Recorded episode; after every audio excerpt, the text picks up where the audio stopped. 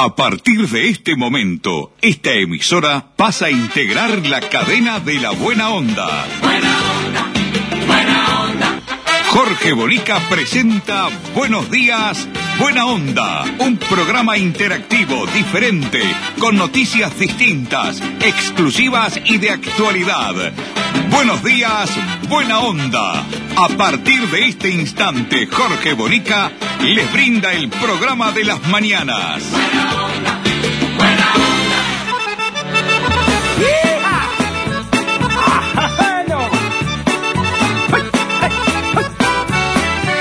Yo no sé por qué es así, que siempre estoy enojado.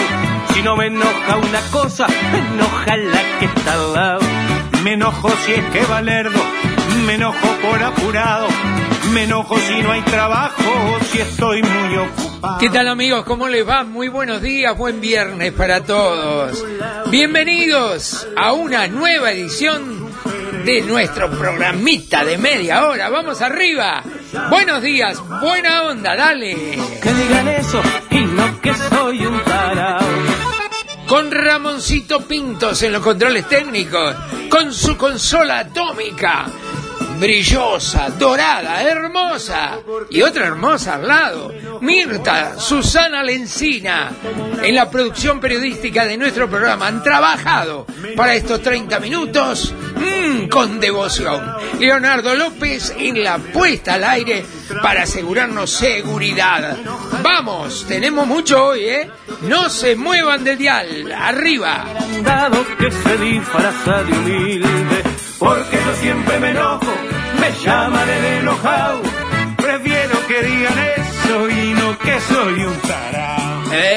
Tengo algo de tarao yo también, pero bueno, lo disimulo bien, como decía aquel. Bueno, muchas gracias, Ramón, gracias a todas las emisoras que toman nuestro programa, gracias a CX30, Radio Nacional, la 30, gracias a Emisora del Este, Regional, Horizonte, gracias a Candela, FM, estoy de memoria, corazón. Bueno, tenemos una llamada, pero no podemos salir ahora, luego la contactamos. ¿Estamos bien? Estamos bien, estamos al aire, vamos con todo. Bueno, tenemos muchas cosas hoy, muchísimas cosas, pero vamos a empezar por el principio, como siempre, agradeciendo a quien hace posible que estemos al aire, agradeciendo a Gate Uruguay, despachantes de aduana, ya son famosos con nosotros. Pablo, un día lo vamos a entrevistar, Mirta, anotalo ahí que vamos a entrevistar a Pablo, un día lo llamamos que nos cuente un poquito cómo es eso de los despachos de aduana, cómo es el trabajo que hacen, un poquito, le damos más manija todavía. Gracias, Pablo, muy amable, muchas gracias, dale. Gate Uruguay, despachantes de aduana, servicio rápido, eficiente y eficaz. Nuestra principal labor es la liberación de sus mercancías en las principales aduanas del país. Consúltanos, te asesoramos sin costo. Email gateuruguay@gmail.com. WhatsApp 099 48 73 24. Gate Uruguay, despachantes de aduana. El que habló fue Rafael Radi, que es el coordinador del Grupo Asesor Científico Honorario, el GACH, GACH, no diga otra cosa, Ramoncito. Analizó el informe actualizado sobre el estado de la pandemia y su evolución. Lo escuchamos, dale.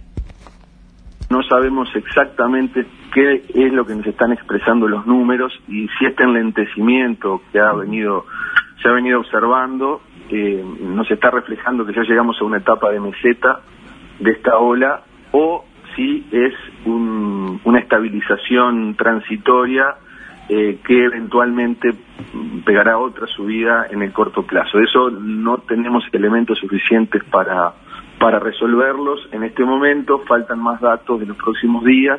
Lo que sí ha habido desde mitad de diciembre, un poco después hasta ahora, es una desaceleración del aumento del número de casos.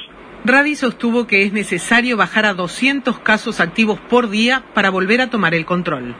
Sin duda la situación actual no es de confort, lo ideal y lo que está marcado del grupo es tratar de ir a la zona de retomar las estrategias de aislamiento, rastreo y seguimiento, lo que tendría que bajar los números a unos 200 casos activos por día.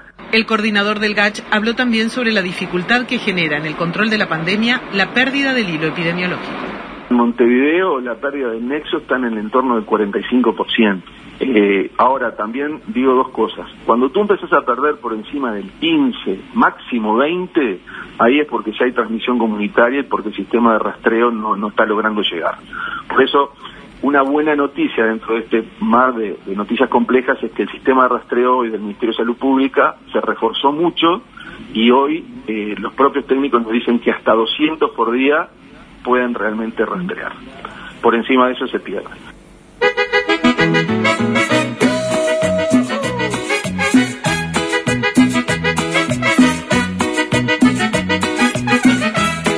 Si bailas cachete con cachete, pechito con pechito y ombligo con ombligo. Con tapabocas, ¿eh? Bailar contigo si tiene motivo. Porque si juntamos los cachetes, juntamos los pechitos, si juntamos el ombligo, moviendo si se siente de lo lindo. Bailamos y se siente divertido. Un saludo grande a nuestros amigos de Florida, a Oscar y Alejandra. Me los imagino de vacaciones bailando los dos, pechito con pechito, ombligo con ombligo. Arriba, Oscar, ¿eh? Todos a bailar. ¿Y qué tal si salimos todos a bailar? Aquello con aquello, lo de ella con lo de ellos, lo tuyo con lo mío, con ritmo nos movemos. ¿Y qué tal si salimos todos a bailar? ¿Y qué tal si salimos todos a bailar? Aquello con aquello, lo de ella con lo de ellos, lo tuyo con lo mío, con ritmo nos movemos. Qué lindo tema, me gustó, me encantó. A mí me conquistó, bien Mirta, bien Ramoncito. Vamos a bailar ahora ombligo con ombligo, pechito con pechito. Yo te puedo bailar porque tengo el ombligo más adelante, ¿vio? Por la panza, más adelante el ombligo. Bueno, tenemos más informaciones. Esto de la pandemia, la verdad, nos tiene a todos locos. A ver, tenemos que volver a los 200 casos de contagio por día. Entonces, lo que tienen que hacer es 1000 test, nada más. Hacen cada vez menos. Primero dijeron que tenían capacidad para 15.000 test. ¿Por qué no hacen 15.000? Y vacunan a todo el mundo. Agarran y dicen, vamos a hacer test, vale. Va, test gratis, hagan cola. En Punta del Este dijeron, vamos a hacer test gratis. Había 4 kilómetros de cola en auto esperando para hacer el test. Entonces, la gente se quiere hacer test para saber cómo está, si está enfermo, si no está enfermo. Tendrían que traer también esos test que te dicen si tuviste o no tuviste la enfermedad, porque dicen cuánta gente tuvo la enfermedad y no sé, eran asintomáticos. Para mí asintomático no existe, pero no voy a pelear con los científicos, que yo soy un simple periodista, nada más. Pero para mí asintomático, no me joda, la verdad, no me joda. Sinceramente, donde hubo joda así fue en Cantinas Militares. Cantinas Militares hubo joda. Ahora vamos a ver un informe de Ramoncito cuando lo tenga. Agradecer y darle la bienvenida a Vida Acompañante, que nos auspicia. Gracias a la gente de Vida Acompañantes, muy amables. Con Vida tienes la mejor compañía, aquí y en cualquier punto del país. Porque Vida, tu servicio de compañía, te asegura su cobertura en el lugar que la necesites, incluido Montevideo. Vida, a tu lado, en todas partes. La Auditoría Interna de la Nación evaluó el grado de control en los servicios de Cantinas Militares y concluyó que no se puede asegurar que los procedimientos se realicen bajo criterios de transparencia, legalidad y buena administración. Sostienen que los controles implementados no son suficientes para garantizar que la información financiera y de gestión sean íntegros, confiables y oportunos. El sistema de control presenta vulnerabilidades significativas que exponen al organismo a reclamos por incumplimientos y a diversos riesgos de un uso inadecuado de los dineros públicos. Por ejemplo, se detectó un incumplimiento normativo en contratación de personal civil, en la gestión de los fondos administrados, en la tributación y falta de habilitación del Ministerio de Salud Pública en el despacho de medicamentos. El informe dice que los medicamentos se venden sin criterios definidos en cuanto a cantidades de compra permitidas por usuarios, lo que determina que no se puede asegurar que las mismas hayan sido efectuadas para el consumo exclusivo de los beneficiarios. Por otra parte, se constató compra de medicamentos a precios superiores a los que paga la unidad centralizada de adquisiciones. También se constató ausencia de controles fundamentales sobre los stocks de supermercados y cantinas. También hay ausencia de controles sobre la recaudación por la venta de los medicamentos. Entre los años 2009 y 2010, la Auditoría Interna de la Nación elevó al Ministerio de Defensa 3 recomendaciones para evitar los riesgos a los que estaba expuesto el sistema, y si bien se hicieron algunas mejoras para transparentar los procesos, los cambios no fueron suficientes. Gate Uruguay, despachantes de aduana, servicio rápido, eficiente y eficaz. Nuestra principal labor es la liberación de sus mercancías en las principales aduanas del país. Consúltanos, te asesoramos sin costo. Email gateuruguay@gmail.com. WhatsApp 099 48 73 24. Gate Uruguay, despachantes de aduana. ¿Se acuerdan aquel problema de la denuncia que hicieron varios ciudadanos de Rivera contra el Piñe Peñerúa, Pablo Fábregat, Rafa Cotelo, Diego González, Camilo Fernández, Leo Pachela, que eran la mesa de los galanes? ¿Se acuerdan? Bueno, todavía no terminó en nada. Está en la justicia. Y nosotros, en forma absolutamente exclusiva para el Semanario El Bocón, hicimos una nota con uno de los denunciantes de Rivera que lideró todo esto, que es Betito Araújo, un amigo que hace muchos años que no vemos, pero una persona extraordinaria, un defensor de su terruño como hay pocos, que se sintió junto a todo el pueblo de Rivera muy, pero muy agredido por aquel personaje de Rafa Cotelo y las cosas que decía de Rivera, que eran unas groserías, la verdad. Se pasó de gracioso, o se quiso hacer el gracioso, y la verdad la macaneó. Y esto tenía que ser un pedido de disculpas y se terminó, ¿no? Creo yo. Pero llegó a la justicia y nosotros pudimos hablar con Beto Araújo, y vamos a poner, aunque sea un pedacito, Ramoncito, porque es una entrevista larga que, ya me adelanto a decir, sale completa en el Semanario El Bocón, sale completa el próximo jueves. El próximo jueves, no se la pierdan, miren que es imperdible porque nos cuenta absolutamente todo. Vamos a cuando nos encontrábamos con él, cuando comenzábamos la nota, por lo menos 2 o 3 minutos muy interesantes, escuchen. Y bien, ya estamos con Betito Araújo. Beto, un gusto saludarte, bienvenido al Semanario El Bocón como siempre.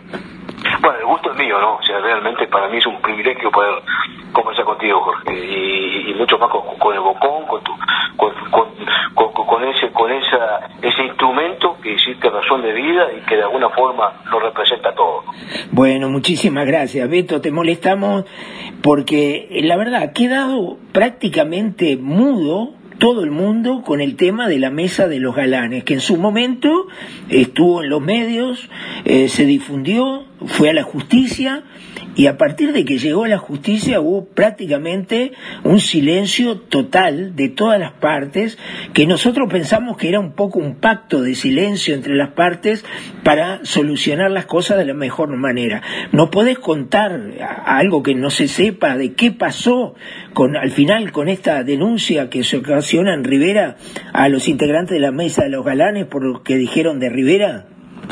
Sí, en primer lugar, inmediatamente hicimos la denuncia, corrió por los carriles normales, después que pasara de una fiscalía a otra, porque ninguna asumía la responsabilidad, en el sentido que consideraba que no era su ámbito natural, que habría alguna fiscalía más especializada, y terminó en la fiscalía de Montevideo, con una fiscal que la cual nos citó, no recuerdo el nombre ni el número, porque yo en ese sentido no tengo mucho registro de memoria, y además no conozco mucho el tema de la fiscalía, pero una fiscalía en la Ciudad Vieja, creo que la fiscalía general, una fiscal que nos atendió muy bien, que por otro lado, en el momento que nos atendió, se nota que había estudiado, o sea que no estaba improvisando, que no era un tema más, nos tomó las declaraciones, nos ratificó el objetivo era ratificar la denuncia, le dio el trámite correspondiente, sabemos que se lo notificó a los denunciados,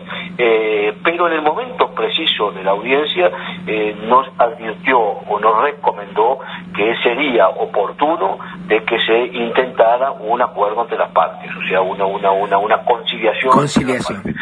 Sería el mejor camino, sin perjuicio de lo cual, también nos dijo, en la medida en que no se llegue o no se pueda arribar a ese acuerdo, se va a proceder a continuar a llevar adelante la pelea.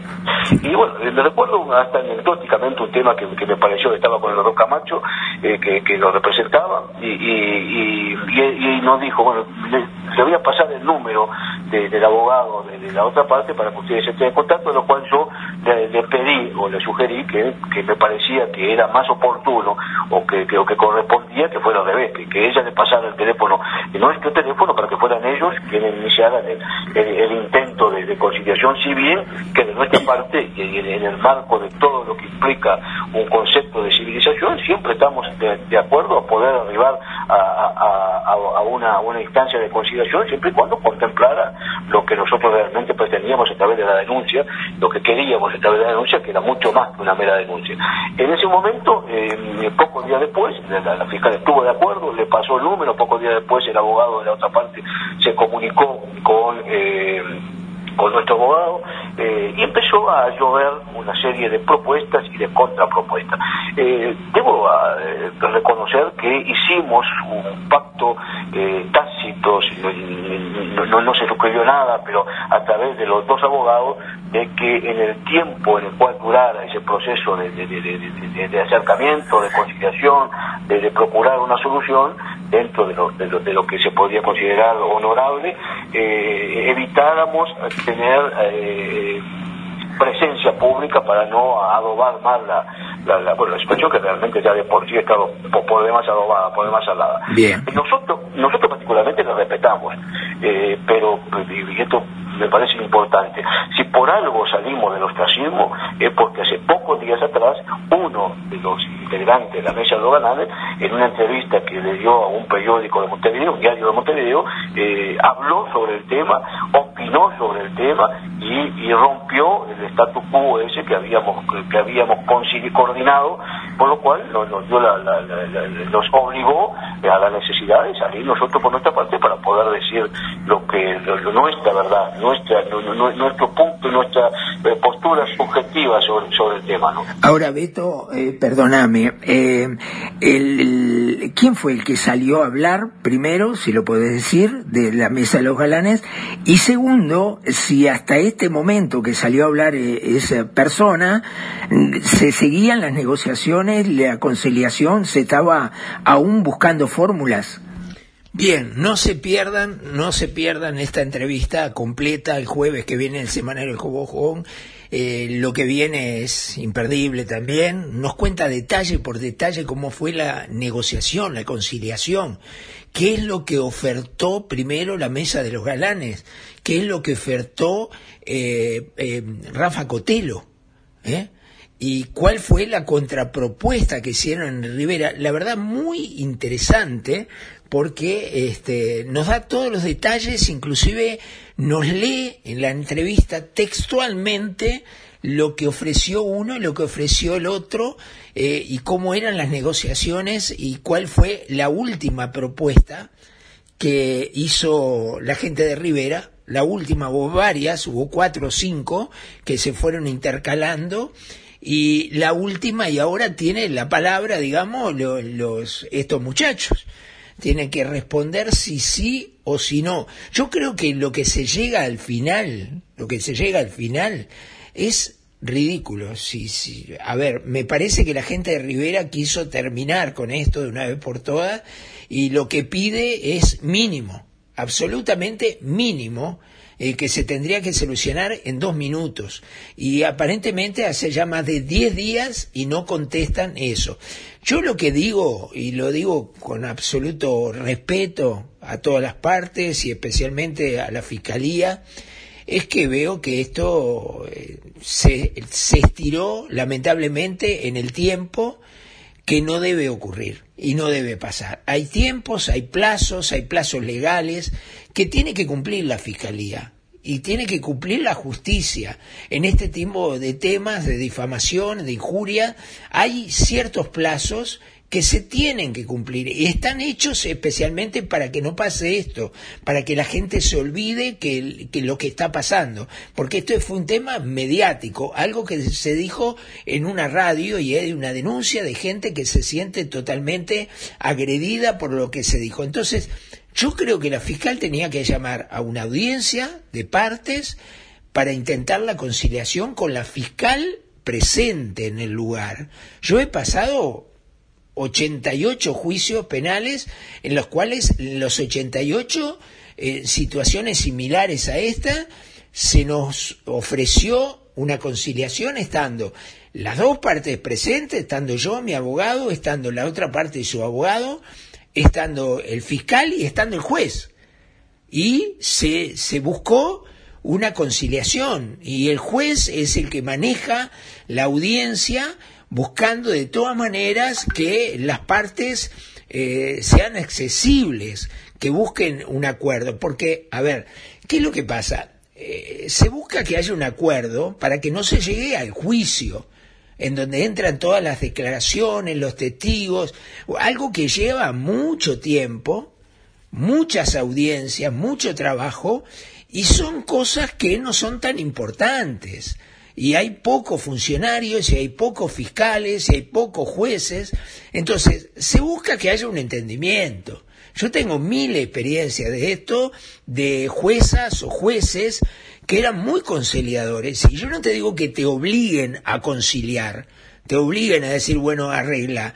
Pero en forma imperativa te están diciendo cómo es la situación y que además la sede ve con simpatía o con mucha responsabilidad que se busque el camino del medio, porque primero te preguntan, a mí me preguntaban, Mónica, ¿usted tiene ánimo de conciliar? Entonces mi contestación siempre era la misma, por supuesto que tengo ánimo y estoy dispuesto a buscar conciliaciones para que nadie se sienta herido ni agredido, ni herido en nada. Y le preguntaba a la otra parte también, y la otra parte, si decía lo mismo, era que los dos teníamos el ánimo de conciliar. Y muchas veces el juez o la jueza, con mucha habilidad, dice, vamos a hacer un cuarto intermedio de 15 minutos para que los abogados de las partes puedan hablar afuera de la sala. Entonces salían los abogados y ellos empezaban a, no, mirá, pon esta palabra, pon esta otra, pedí disculpa, no, que yo quiero que se retracte, no, mi cliente no se quiere retractar, pero sí te ofrece una disculpa, porque hay distintos términos o palabras que son muy distintas, no es lo mismo disculparse que retractarse. Entonces, a veces la negociación se llevaba así y después entraban a la sala y si había un principio de acuerdo, el juez pedía que se redacte en ese momento, en audiencia, redáctese cuál sería lo que se va a publicar de la conciliación. Entonces se publica un acuerdo de partes, o se publica una retractación, o se publica un pedido de disculpas. Y con eso, colorín colorado, se termina el cuento, de una vez por todas. Yo veo que acá pasan meses y meses y meses y no pasa nada. Y esto va por mi cuenta también, y también agrego, sin ánimo de agredir a nadie. Para mí esto pasa porque estos muchachos son famosos, son estrellitas, son estrellas, aparecen en la televisión todos los días, conducen programas de televisión, entonces hay otro trato. Si fuera cualquiera, a ver, cualquiera, si fuera yo, ya estoy en cana. Si yo le dijera a la gente de Rivera lo que Rafa Cotelo en su personaje le dijo a la gente de Rivera y la gente de Rivera me denuncia, yo ya estoy procesado. Tengan la absoluta seguridad, esto dura 10 minutos. Al juzgado, intento de conciliación, y si yo no acepto los términos de la gente de Rivera, tengan seguridad que a mí me procesan, ¿verdad? Me procesan. Tengan seguridad, es así, esta gente tiene coronita, esta gente tiene un trato especial. Y ese trato especial lleva a que vayan meses y meses y el tema desaparezca de los medios. Y después vienen los pactos, como nos dijo Betito, los pactos de no salir en los medios para que no haya alguien que diga algo indebido. Al final terminó saliendo en unos medios, ahora salió el Beto y va a estar igual que al principio. Y va a empezar el juicio y la fiscal va a tener que resolver si acusa o no acusa a los galanes, habiendo podido tener la oportunidad de terminar esto de una vez por todas y terminarlo bien. ¿Está? Terminarlo bien como debe hacer. Vamos.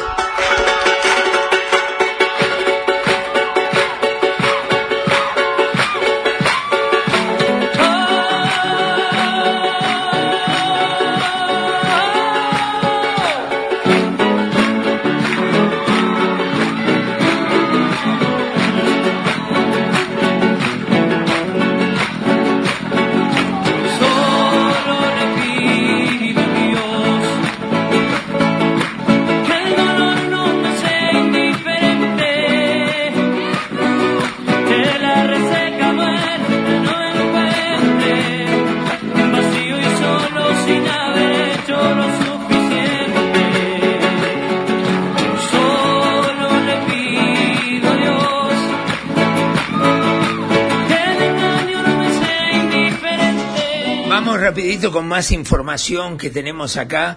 Hubo un caso que nos dejó a todos perplejos, un caso que ocurrió en el marco de una investigación para identificar al responsable de fiestas clandestinas. La policía allanó varias casas en Montevideo y incautó droga y detuvo a varias personas, un total de 8 detenidos. Creo que 7 hombres y una mujer terminaron en cana. Bueno, como debe ser. Miren lo que era esto, un disparate de verdad. Escuchen. A ver. En el marco de una investigación para identificar a responsables de fiestas clandestinas en contexto de pandemia, la policía allanó varias casas en Montevideo, incautó droga y detuvo a varias personas. En total, 8 detenidos, 7 mujeres y una mujer, según informó la Brigada Departamental Antidrogas. En el operativo participaron también unidades del Grupo de Reserva Táctica, detectives de la Zona 2 y de la Zona 3. Se incautaron 27 cartones de LSD, 25 plantas de marihuana, varios envoltorios de cocaína, dinero en efectivo, celulares, 4 balanzas de precisión y 2 computadoras. La justicia resolvió para los detenidos prisión para 7 de ellos, todos jóvenes de entre 20 y 24 años, por los delitos de negociación de estupefacientes, a la pena de más de 2 años de cárcel.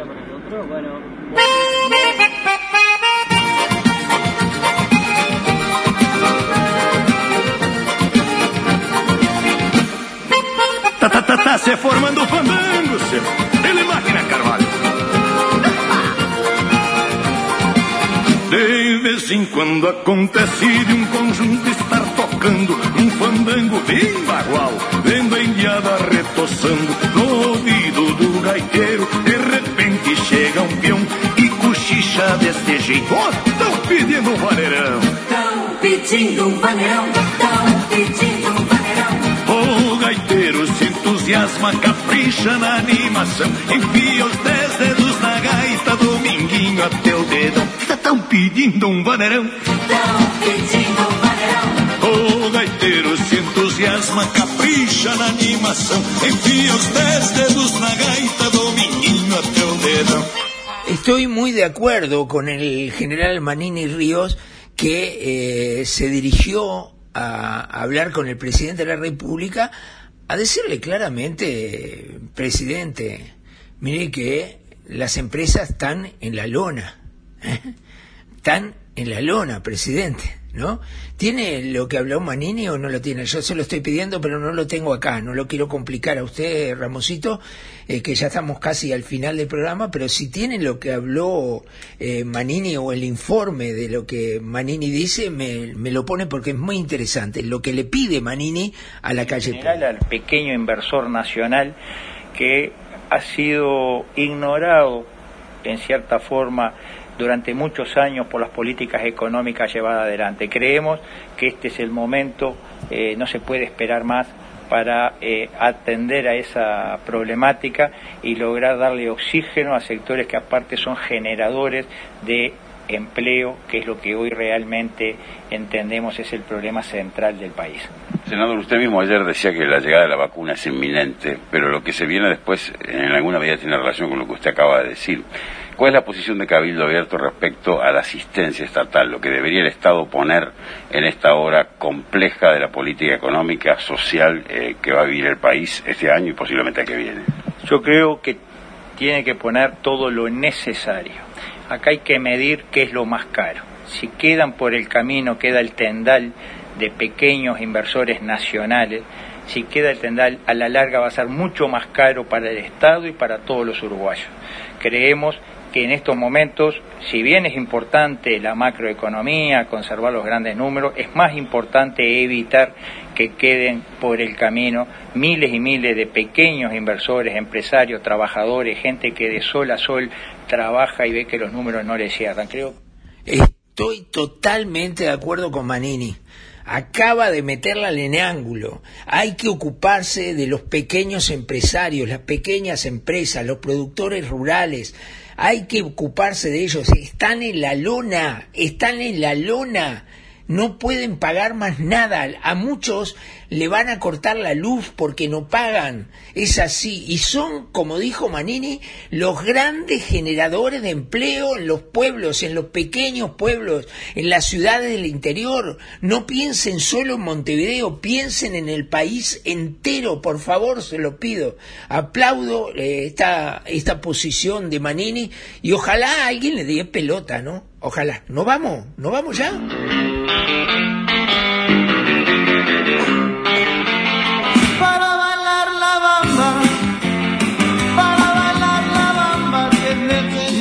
Bailando entonces, amigos, se pasó rapidísimo el programa. Buen viernes para todos, que terminen bien todos, ¿eh?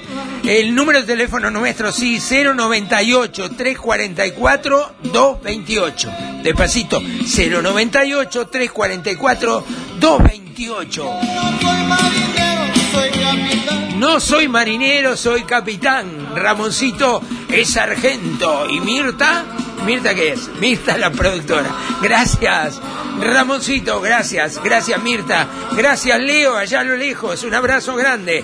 Nos reencontramos el lunes, tengan buen fin de semana, descansen, no le den bola a la pandemia, no le den bola a nada, vivan tranquilos, no vivan con miedo, no vivan con fobia, disfruten. Abracen a sus familiares, ¿por qué no? Denle un beso a su señora. Vení, Mirta, dame un beso. Chau, nos reencontramos, que pasen bien. Chau.